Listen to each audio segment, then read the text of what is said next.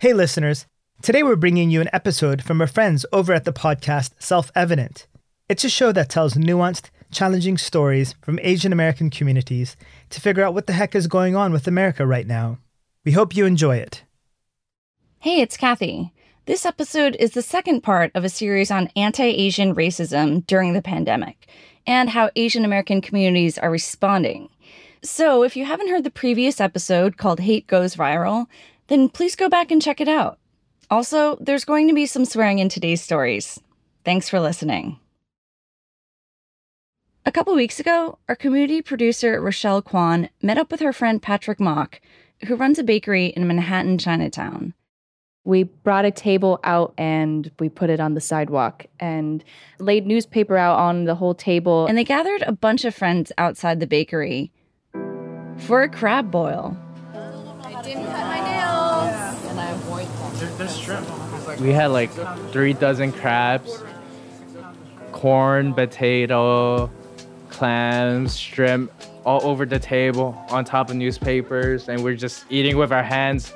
And instead of a mallet, we were using cleavers. yeah. My fondest memories of it is you all coming out with the big pots and just pouring crab, like endless crabs, onto the table and drizzling it with Butter. butter.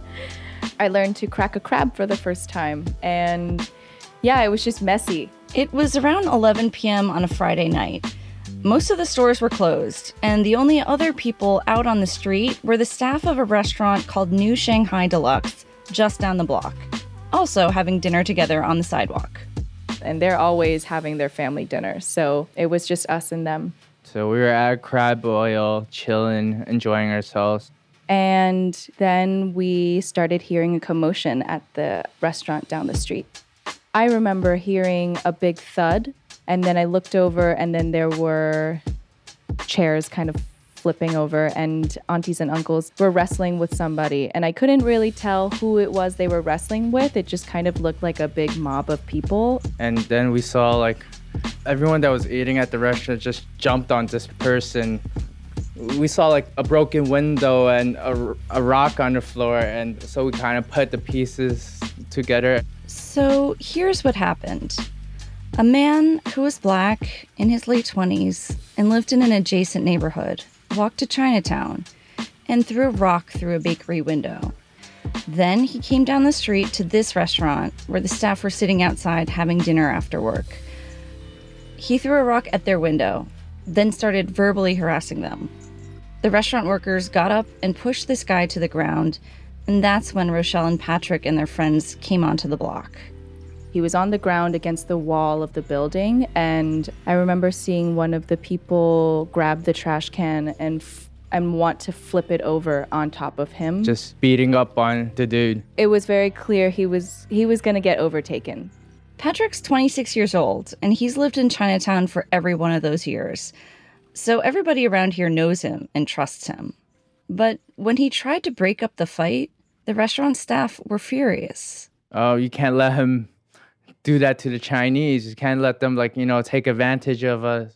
One of the aunties was holding the rocks, and I got really scared. I was scared that there was somebody on the ground and that these rocks were meant to be used to hurt this person. And I think there was a moment of also, I can't believe I have to disrespect my elders right now and step in and tell them to stop doing something like this. It was getting out of hand. Like you're already beat on this guy. We're not trying to kill him right now.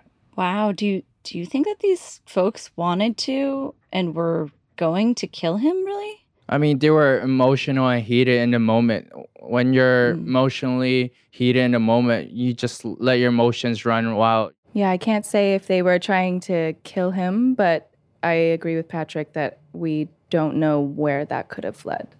You got to de-escalate this situation. Yeah, somebody from our group called 911, and then within a few minutes, the police arrived. And I, I've been thinking about this situation a lot. I feel really strongly about defunding the police, but in that situation, we were the young people who were calling the police. It felt like they were the only people that these older folks were going to respect at that moment. Why do you think that the elder folks didn't call the police? Because if you know the history of Chinatown, we're kind of always about self policing. And they're from that generation about how gangs ran Chinatown and cops were just there on the sidelines. That was the Chinatown they grew up in. One of the older men were saying that even if this person gets arrested, they're just going to let him out again and then he'll be back on the street. So they had to teach him a lesson so he didn't want to come back. This is Self Evident. I'm your host, Cathy Erway, and I'm sharing this story about Patrick and Rochelle in Chinatown because this one incident bundles up a lot of questions we've been asking ourselves as we've watched anti Asian hate incidents rise across the country and followed how people in historic Chinatowns are responding. When people in these communities feel targeted, who do they reach for to feel safe? Then he started walking away. I started following him. And at, at that point, I called 911. How do these actions fit in with efforts to change how policing works in America? I don't want to call the police on somebody who's African American. You know, I'm not trying to get anybody killed or murdered or wrongfully incarcerated. And what would it take for people in underserved neighborhoods to feel ready for a new approach to safety? We explored these questions by reporting on three neighborhood watch groups in New York and San Francisco. These are volunteer organizations that popped up in response to anti Asian racism earlier this year.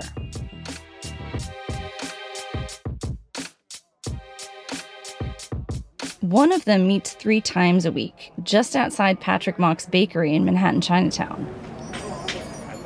We made this recording back in May, few weeks after the peak of confirmed COVID infections in New York City.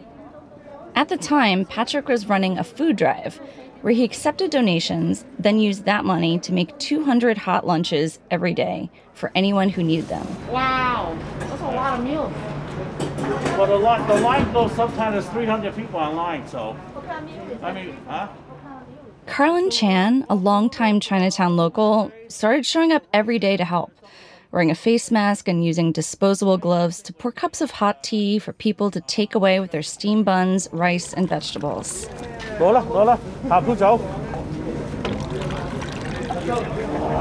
Sunday be a month. That's how you know we enjoy this. It's I tell you, Hurricane Sandy, right? I got into that FEMA thing. I'm knocking on doors all over the city. Coney Island, freaking uh, uh, uptown on the east side in there, you know. And before you know it, it was like a year and a half already gone by. So, yeah, this wasn't Karlin's first time rolling up his sleeves during a crisis. He has silvery gray hair and a long goatee. He was carrying a cane that was more for swagger than for walking. And even in his 60s, technically retired, Karlin definitely has swagger.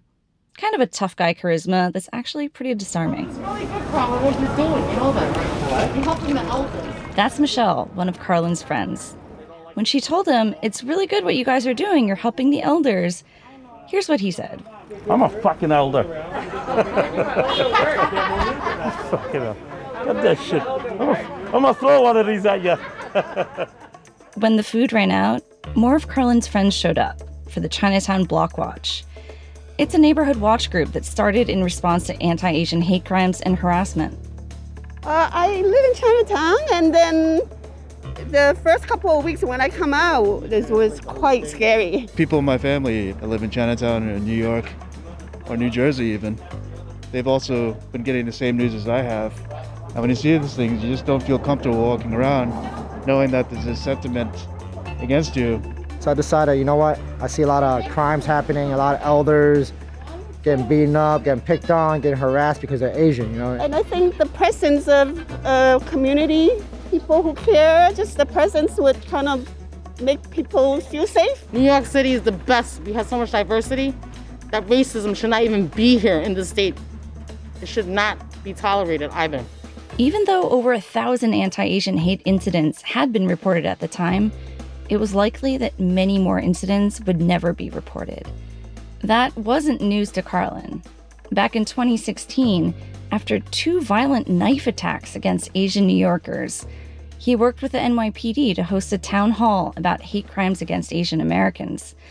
But it's not just hate incidents that are undercounted. We heard from Blockwatch volunteers that a lot of petty crime and acts of violence in Chinatown have gone unreported too. It's frustrating when you dial into 911 or you go to the precinct. If they don't have a Chinese language uh, officer on duty, uh, it, it, become, it becomes a task because you, you're going to spend two or three hours there trying to describe whatever. Then, on top of these issues with access, if someone in Chinatown did get police attention, what the police could do is find the person who, say, mugged them or followed them into their building and try to charge that person with an offense.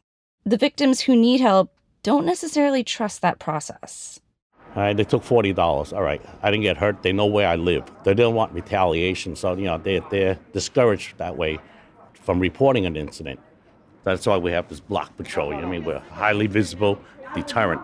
Right, we will record, we will document, we will bear witness to it, and we will we'll help the victims report any incidents of harassment or attacks. Karlin's block watch crisscrossed the streets of Manhattan Chinatown in the middle of the afternoon, saying hi to neighbors, checking up on business owners.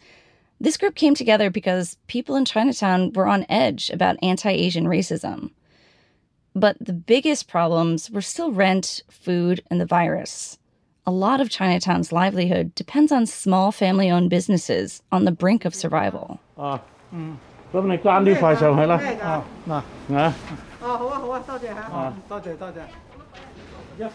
Karlin handed out bilingual flyers that businesses could post in windows, stating that customers had to wear a face mask to go inside. So, as the need comes, if, if another community group uh, wants to get information out there about a government grant for small business or any kind of government aid for residents, even you know, private citizens, you know, we like to get that information out there.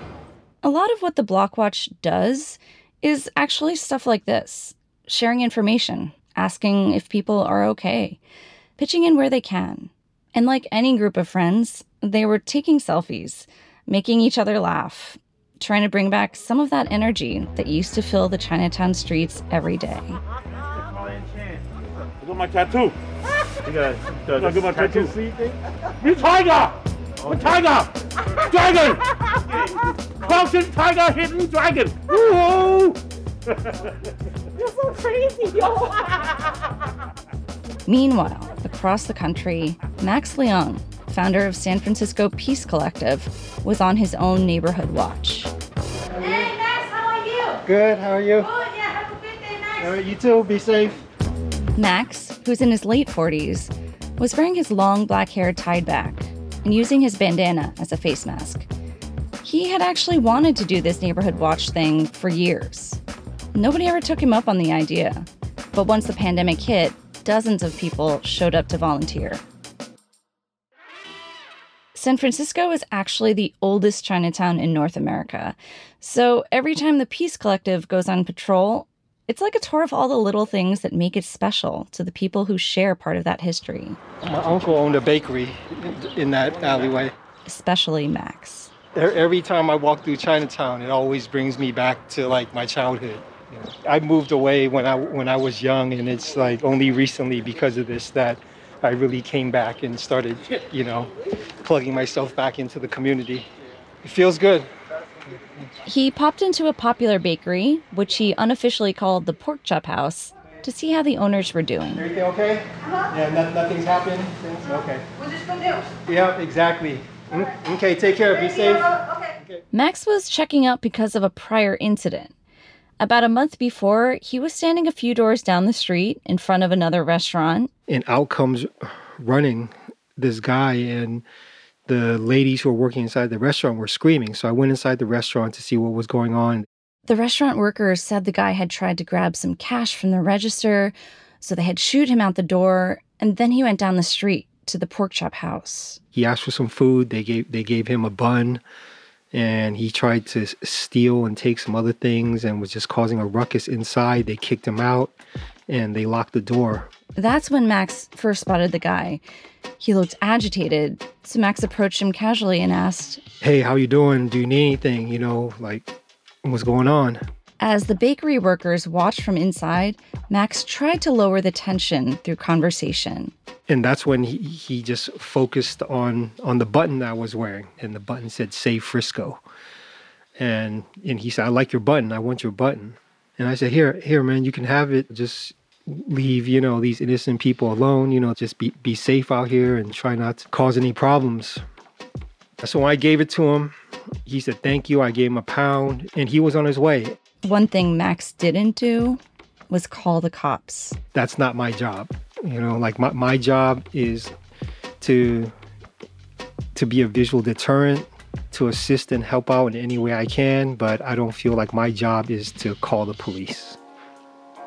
And I really don't want to invo- involve the police if I don't have to for for a number of reasons. One being that he was African American, like I, I don't I don't want to call the police on somebody who's African American given the history of what might possibly happen in the worst case scenario and what the outcome might be. You know, I'm not trying to get anybody killed or murdered or, you know, or wrongfully incarcerated or to have to go through the broken judicial system. When we asked Max about his experiences with police, he told us about how he got pulled over twice right after buying his first car. And one of the officers called him, quote, a stupid chink. Then he told us that he once tried to make an ATM deposit and was swarmed by police with their guns out because someone inside had reported him as suspicious. And I actually know people whom, whom I grew up with who are now police officers. And in my opinion, these people should not be police officers. We are trying to be an example of what peaceful conflict resolution can look like. When we observe and analyze and assess a situation, our first thought is how to de-escalate the situation and and not create any harm. Whenever someone joins the SF Peace Collective, they have to sign a contract committing to 11 principles, which Max says are based on the ancient wisdom of the I Ching. The principles have names like youthful folly, nourished waiting, and receptiveness. They encourage volunteers to listen before speaking, to be patient and respectful when facing a conflict, to put the collective good above their own ego. These principles are kind of abstract, so it's not exactly clear how they're put into practice. But what is clear is that Max saw a chance for regular people from the neighborhood to make Chinatown feel safer. I mean, a- anybody can do what we're doing. For those who feel like they, they can do a better job, you know, please, please do. I, I, I want you to, you know, we, we need you to. You know, anybody who thinks that they can do better, you know, they, they should. You know, rather than waiting for the police to help or waiting for the the politicians. You know, like why not just step up and take it upon ourselves and to do what we can to make a difference. Max threw himself into his mission completely, bringing as many people as possible into his vision for peace. But not everybody wanted to step up in the same way. After the break, another neighborhood watch group in San Francisco Chinatown decides that peace actually means more police. And we'll find out what Chinatown community members think about all of this. Hey, it's James. I produce the stories you're listening to right now. Self Evident is an independent show, which, to be honest, means we do a lot of unpaid work to bring these stories to you. There's research, reporting, recording, script writing, editing, fact checking, community outreach, fundraising, all kinds of administrative stuff. It's a lot. So if you want to help make our work more sustainable, then please join our Patreon. You can donate five bucks or more a month, and in addition to supporting our mission, you'll get access to special behind the scenes content, a private Facebook group, a virtual karaoke meetup that doesn't involve being on Zoom. I, mean, really, you tell us because we're really happy to hear feedback from listeners and then use that to make this membership program more valuable. You can sign up using the link in our show notes, or just press pause and go straight to patreon.com slash self-evident show. And if you want to help out with just a one-time donation, then you can do that too at selfevidentshow.com. Thanks for listening. The sun was setting on a summer day in San Francisco Chinatown, and the SF Peace Collective was wrapping up their foot patrol when they came across a woman handing out business cards. Her name was Leanna Louie. She stopped to say hi to each of them by name, And Leanna knew their names because she was actually one of the earliest members of the SF Peace Collective. How long have you guys been out? Uh, since 10:30 this morning. We've been out all day. We painted starting from the uh, 800 block of uh, Stockton. A She had over a hundred photos of graffiti in Chinatown and was determined to paint over all of it. She rolled up her t shirt to show another t shirt underneath. It was royal blue with white letters that spelled out the words United Peace Corps. Uh, we're a volunteer group, just like these guys are. We're out here to patrol Chinatown to keep Chinatown safe. Leanna grew up in San Francisco and spent a lot of her childhood days in Chinatown, like Max. She and her partner Robert were two of the first volunteers, along with Max, to start patrolling the neighborhood in March. But a couple weeks later, they left the SF Peace Collective over disagreements about how to do the work. That's when they started the United Peace Corps. Earlier, I showed you how Max handled an unexpected conflict. So maybe the simplest way to know the difference between the SF Peace Collective and the United Peace Corps is to hear this story from Leanna, which started outside her family association building in Chinatown. I looked out the window and I saw a guy doing graffiti. He was scribbling his name on the wall on Clay Street, on 810 Clay Street. And I was like, oh my God. I got out of the car and I started recording him. And I said, excuse me, what do you think you're doing? And he goes, what the fuck are you filming? I said, I said, I know what you just did. Then he started walking away. I started following him. And at, at that point, I called 911 and I said, hey, officer, we just did two days of graffiti removal. And this guy just did graffiti right in front of my face. I got him. I got him on video and I have his picture. And I asked them to come and, you know, come talk to the guy, you know. I don't know what they do with graffiti artists. hey, I'm not a law enforcement officer, but I do know when a crime is committed. Leanna said that by the time two police officers arrived, she had been following this person for almost 10 minutes. They searched him and they found two graffiti markers and the colors matched what was written on the wall. Then they asked me if I wanted to press charges. I said, yes, I do. You know, that's my family association that he's defacing. Leanna served in the Army and in the fire department. She doesn't think policing is a broken system. She thinks it's understaffed and unrepresentative of the people being policed, especially when it comes to Chinatown. When we first started volunteering, we talked to the um, the sergeant at, at, the central station, and he said, "You know what? We uh, actually allocate officers to patrol here, but you know, we're, we're not seeing the numbers." Leanna decided to make those numbers go up. And this is an important detail. When people talk about crime rates, they're really talking about reports filed by police. If victims don't report a crime, or if police don't pursue an offense, then legally speaking, it's like that crime never happened. So for Leanna, success means making the police reports reflect what she sees in Chinatown. We've been patrolling since March 22nd, and from March 22nd to today, which is July 28th, just our group alone, we have filed 46 cases, and of the 46 cases, 28 of them uh, involve police contact, and uh, eight of them ended up in arrest. According to Leanna, those incidents include public disturbances, need for a translator to assist with a medical emergency, locating a missing family member, repeated assaults on a security guard, and a couple of car break ins. The United Peace Corps has over 30 volunteers collaborating with locals to run surveillance on Chinatown seven days a week. Practically speaking, that means walking around the neighborhood while using group text to keep in touch and using phones to record what they think is suspicious activity. And then, you know, if it turns out to be nothing, then we just delete it. And if, it, if, if the situation is, you know, escalates or if the person who's causing a problem become violent, then we call 911. And then we have it on recording. So, you know, we always try to have proof. And that's one thing that we've been trying to encourage everybody to do is that, hey, before you report a crime, make sure they actually was a crime. Make sure you take pictures of it and have video recording of it so that when the police does come, you know, and, and somebody does get arrested, you have proof. In every story Leanna told us about a time she called the police, there was a moment where she made a judgment call about that person she was watching. One time, she saw two white men walk down the street looking into the windows of closed businesses. One of them stopped and looked into a car. And he was looking at it for like a minute, like more than a minute. So I was like, oh my God, it looks like they want to break into the car. So I walked up to the guy and I say, hey, excuse me, why are you looking inside my car? He says, what, can I look? Is it is that a crime? I said, I said, no, it's not a crime, but you're looking in my car for a long time. I don't appreciate it. Another time, a black man was reportedly behaving erratically inside a local shop, leading customers to leave.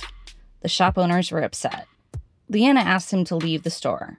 So uh, I started recording him and I sent a video to the police officers that we normally uh, contact. And we also asked the store owner to contact 911 because he is he might be a threat. You know, he, he took off his shirt and he lo- looks like he's about to fight. So much of the national conversation around justice right now is about who decides when someone is a threat or a suspect and how we send law enforcement to look for these threats in the first place. Because in America, we tend to associate black and brown people with crime, and we're used to seeing that association lead to over policing and unjust killings.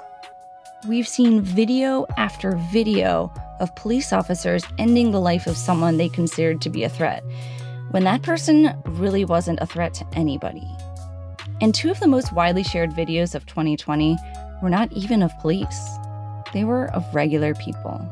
A white woman, Amy Cooper, called 911 to tell them that a perfectly peaceful black birdwatcher was threatening her. A white father and son followed a black jogger, Ahmaud Arbery, they assumed was a criminal and shot him to death. And so, even though this is a different set of circumstances, I still find myself asking could the United Peace Corps also fall into this pattern? Leanna's volunteers don't carry guns or knives or batons. They have a policy of avoiding any physical contact with anyone they approach. They don't go into businesses unless given permission by the business owners. And Leanna says none of their actions have led to violence from their members, from the people they report, or from the arresting officers. When she told us about following two men because she thought they were going to break into a car, we brought up a potential criticism of this approach that it could actually escalate nonviolent situations into violent ones. Here's her response We're not there to cause fights, we're not there to provoke anybody into fights. We're there to find out what's going on. I'm not going up to them and say, hey, I'm going to kick your ass or something like that. I'm not going, hey, stay away from my car or I'll kick your ass. You know, I, I don't talk to them like that, you know? I talk to them in a cordial way, just like I would talk to anybody. Then we pointed out that neighborhood watch groups and law enforcement do engage in racial profiling against minorities and asked what she thinks about those concerns. Yeah, I think that that's always concerning when somebody points out it was just one race of people doing this, this or that. Then I actually have to correct some people who call people certain names and you know derogatory racial slurs against other uh, groups. You know, so I have to tell them, hey, you cannot say a certain word about a certain people because if you do, you're already mentally thinking that they're bad people. I think it's important to acknowledge that some people fighting anti Asian racism do make anti Black comments. When reporting, we heard remarks from Chinatown residents that essentially equate Black people with crime, and we heard claims that Black and Latinx people are more frequently racist towards Asians. So we asked Leanna if volunteers for the United Peace Corps are given any kind of anti bias training. She told us that they're trained by a longtime museum security guard who focuses on how to spot suspicious activity. This includes a statement against racial profiling. See, I don't believe in that. I, I believe that there's criminals in all colors and all races, and actually, we have caught thieves that were. Uh, there was a Chinese lady, there was a Vietnamese guy, there's uh, two white guys, there's a Hawaiian guy, there's two black guys. I mean, you know, I can go on and on and on, you know, how many people we, we had caught. But it's very important that we don't put a race to the criminal. A criminal is a criminal regardless of their race. This all started when Leanna, Max, and Karlin heard about hate incidents against Asian Americans and decided they should do something about it. But out of all three groups we spent time with, Leanna's the only person who stopped a hate incident in progress, and she was actually the target. On Friday, August 7th, she was painting over graffiti. A white man approached her out of the blue, called her a Chinese virus, and told her, go back to China where all the fucking diseases come from. She called 911. A few officers showed up. They arrested him on the spot because he was already being pursued on a warrant. Her Facebook post says, All's well that ends well, and lists the phone number for the United Peace Corps. The end of the post asks for volunteers, quote, to help keep Chinatown safe.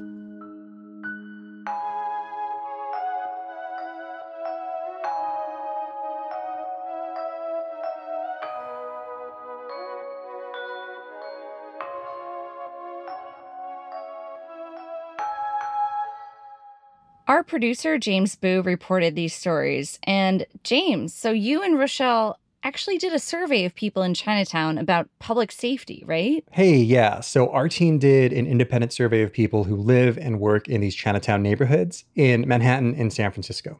We asked a dozen questions to find out whether they feel more or less safe now than they did a year ago, whether they feel targeted for harassment and violence because they're Asian, and what they would ask for to feel more safe. Let me ask you something basic though. Did the survey show whether these neighborhood watch groups are working? Well, first, let me say that the survey results aren't statistically significant. We got around a dozen responses in each neighborhood, and they mostly represent local small businesses. Now, there's no evidence to suggest that these neighborhood watch groups lower the rates of hate incidents. Uh, that kind of effect is extremely hard to prove. Okay. But our survey and our reporting did show that business owners and workers, in particular people with high levels of public contact, do feel safer with these groups on patrol especially in San Francisco Chinatown, where 63% of people surveyed had directly experienced violence, robbery, harassment, or vandalism in the neighborhood. And just over half of respondents feel they're targeted for crime or harassment because they're Asian. Yeah, I mean, I actually think the benefit of feeling safer is kind of obvious and it's really valuable. You know, we could analyze these groups as a response to anti Asian racism, but ultimately, they're more about showing up for a community that's you know, just been through a lot. And I think that's part of a wave of local responses that we've been seeing come out of the pandemic, you know, supporting marginalized communities across the country. But at the same time, there are major disagreements about how to protect people in Chinatown communities. When we asked, what is one thing you'd request to improve public safety in the neighborhood? A little over half of respondents asked for more police. In San Francisco Chinatown, over 3,000 people signed a letter to Mayor Breed asking that any budget cuts to SFPD exclude Chinatown, mm-hmm. where local business owners in particular feel that they've spent a lot of time and effort over the years building a better relationship with the local precinct. On the other hand, here in New York, over two dozen Asian American community groups, including groups based in Chinatown neighborhoods, have denounced a new police task force dedicated to anti Asian hate crimes. Yeah. Because of how NYPD has profiled and surveilled Muslims, ticketed Asian immigrant workers, and cooperated with ICE to deport undocumented people. And to be clear, these are the issues with police contact that come up just within Asian immigrant communities. We haven't even gotten to the conversations where Asian Americans are calling for police accountability or police abolition in support of Black Americans and the threats that they face from police on a daily basis. Right. And I'm looking forward to having some of those conversations more fully in our next episodes. But I do want to get back to the fact that every time we hear about anti Asian hate, the conversation seems to go straight to hate crime laws. Because I think that we're we're learning now about the limits of those laws. You know, even if we prosecute a bunch of hate crimes, the majority of anti Asian hate incidents aren't even counted as crimes. Yeah, and like you said earlier, the social functions, the work of these neighborhood watch groups, they're not just about crime. Right. So stepping back, I think it's worth asking is a decrease in the crime rate always the same thing as an increase in safety? Because earlier in the episode during Leanna's story, I think you made an important point that the idea of an objective crime rate is flawed. Like we did our own local survey, it was really difficult to get responses hate incidents continue to be underreported, crime continues to be underreported. So that leaves us with the official police crime stats, which people in Chinatown have never fully believed. So I see it's like we're back to the original problem that the official number of crimes is inaccurate. I would go further and say the official number, like, what does it tell us, right? It tells us which neighborhoods and whose homes police are sent to, which laws they enforce, mm. which people they choose to arrest. It tells us, in a way, who it is they're actually here to protect and who they're here to punish. So, in the case of immigrant communities, you might see vendors ticketed, undocumented folks being detained, drug users or sex workers getting arrested. These are all crimes, right? But they're crimes that are pursued and punished and counted in ways that you just don't see in other communities say a wealthy white suburb. Yep. And at the same time, in a place like Chinatown, not everyone's going to call the cops when they're being stolen from or dealing with domestic abuse or being financially exploited or being harassed. Mm-hmm. Things that either aren't crimes or they're crimes where police don't have a great track record in helping out. Which, okay, that's why there's such a range of opinions about whether to trust the system or whether to look for alternate solutions. And that brings me back to where we started this episode with Patrick and Rochelle.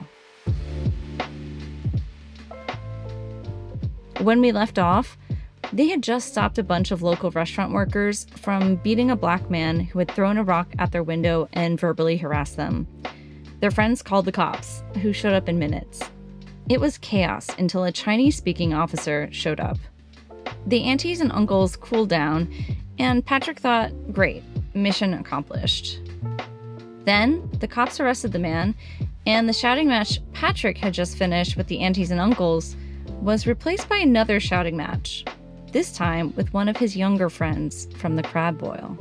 She wasn't happy that her own group of friends had called the cops. She was mad that the cops was called, how the guy had to be arrested over a broken window, and she was like, he's gonna get killed by the system. He's gonna get killed by the cops. She kept saying that we cared about property more than a person's life. And I think when I heard her say that, it, I got super triggered. That's when she goes, he's gonna get killed by the police. I'm like, well, you didn't do nothing when the aunties and uncles are beating down on him. You didn't try to stop. You were just there watching, you know? You didn't do nothing yourself. Like, we stopped them from trying to kill this person.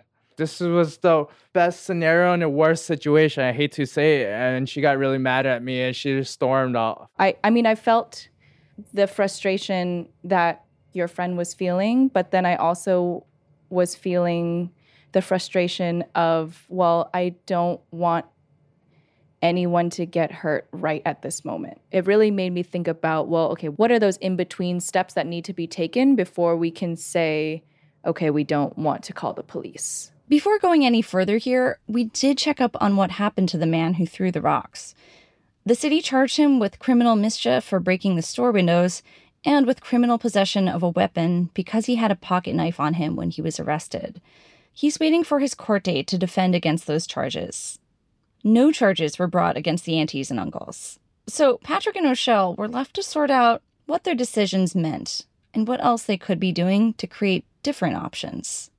I'm very stuck when it comes to stuff like, like that. Because especially in Chinatown, we've seen what over policing does to us. We also see what not enough policing does to community as well. I know the system is flawed, but you gotta change everyone around you. You gotta start this local because Yeah. they're still part of the community, whether you like it or not. It puts more work on all of us to try to make this happen. Well, I'm sure you've heard that NYPD has this new task force specifically about anti Asian hate crimes. I mean, it's announced, it's, it's created, but will it work? That it, only time can tell. And I think also Yeah. it's getting folks to even f- trust the police to want to report anything. If they don't know that this task force exists Mm-hmm. and they also don't report crimes that or hate crimes that happen against them, then what is the use of increasing police force? But at the same time, I think that something that I've been really learning from what happened on Friday is that we talk about defunding the police and we talk about community strategies and community uh, safety. But when it's a community that is so diverse, they haven't had the chance to build up this system of community safety and coordinate a system that is about looking out for each other. There's and no lines of communication. That's what's really hurting everything. yeah. Like, we're gonna hold the cops accountable for doing their job and uh, taking care of it. Same thing. We're de escalating, getting yelled at by the aunties, uncles, but we came back to them, explaining it to them, and they finally like relaxed and they were appreciative of what we were trying to do. not only hold them accountable, but also to keep them safe too. Because if they had gone ahead and really messed this person up, they too would also end up in jail. Yeah. They were explaining to me is like you can't let people pick on you uh, and, uh, you know for being Asian like you can't let you know you got to stand up fight back. I'm like I, I I get that but I'm like it's not worth a life for it. and it's hard for them in their generation to change. That's why we got to slowly work with them and communicate with them more.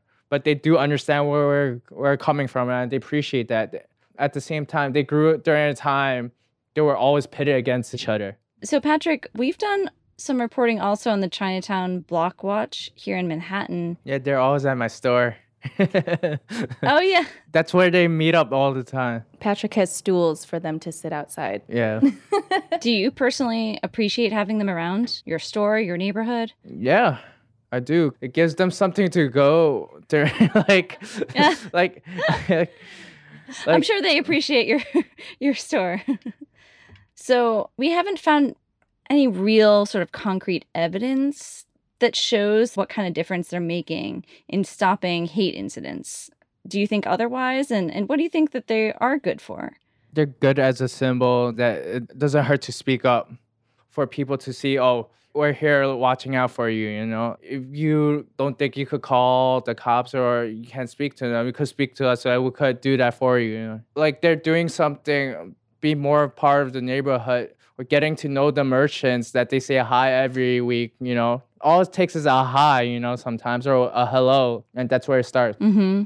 That's where you build a bond and a relationship. Yeah, it sounds like they're actually increasing that kind of communication that you were Yes. talking about. Even though sometimes we don't agree with each other, we still need to find a way that we could find a way to talk to each other. Mm-hmm.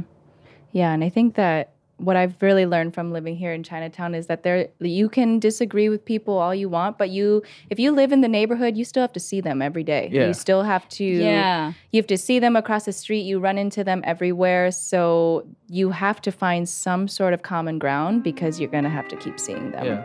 The guys who run the block watch are very like macho, but they have a soft spot. They're still like amazing people. you know? Yeah. Like they really care for the neighborhood and community.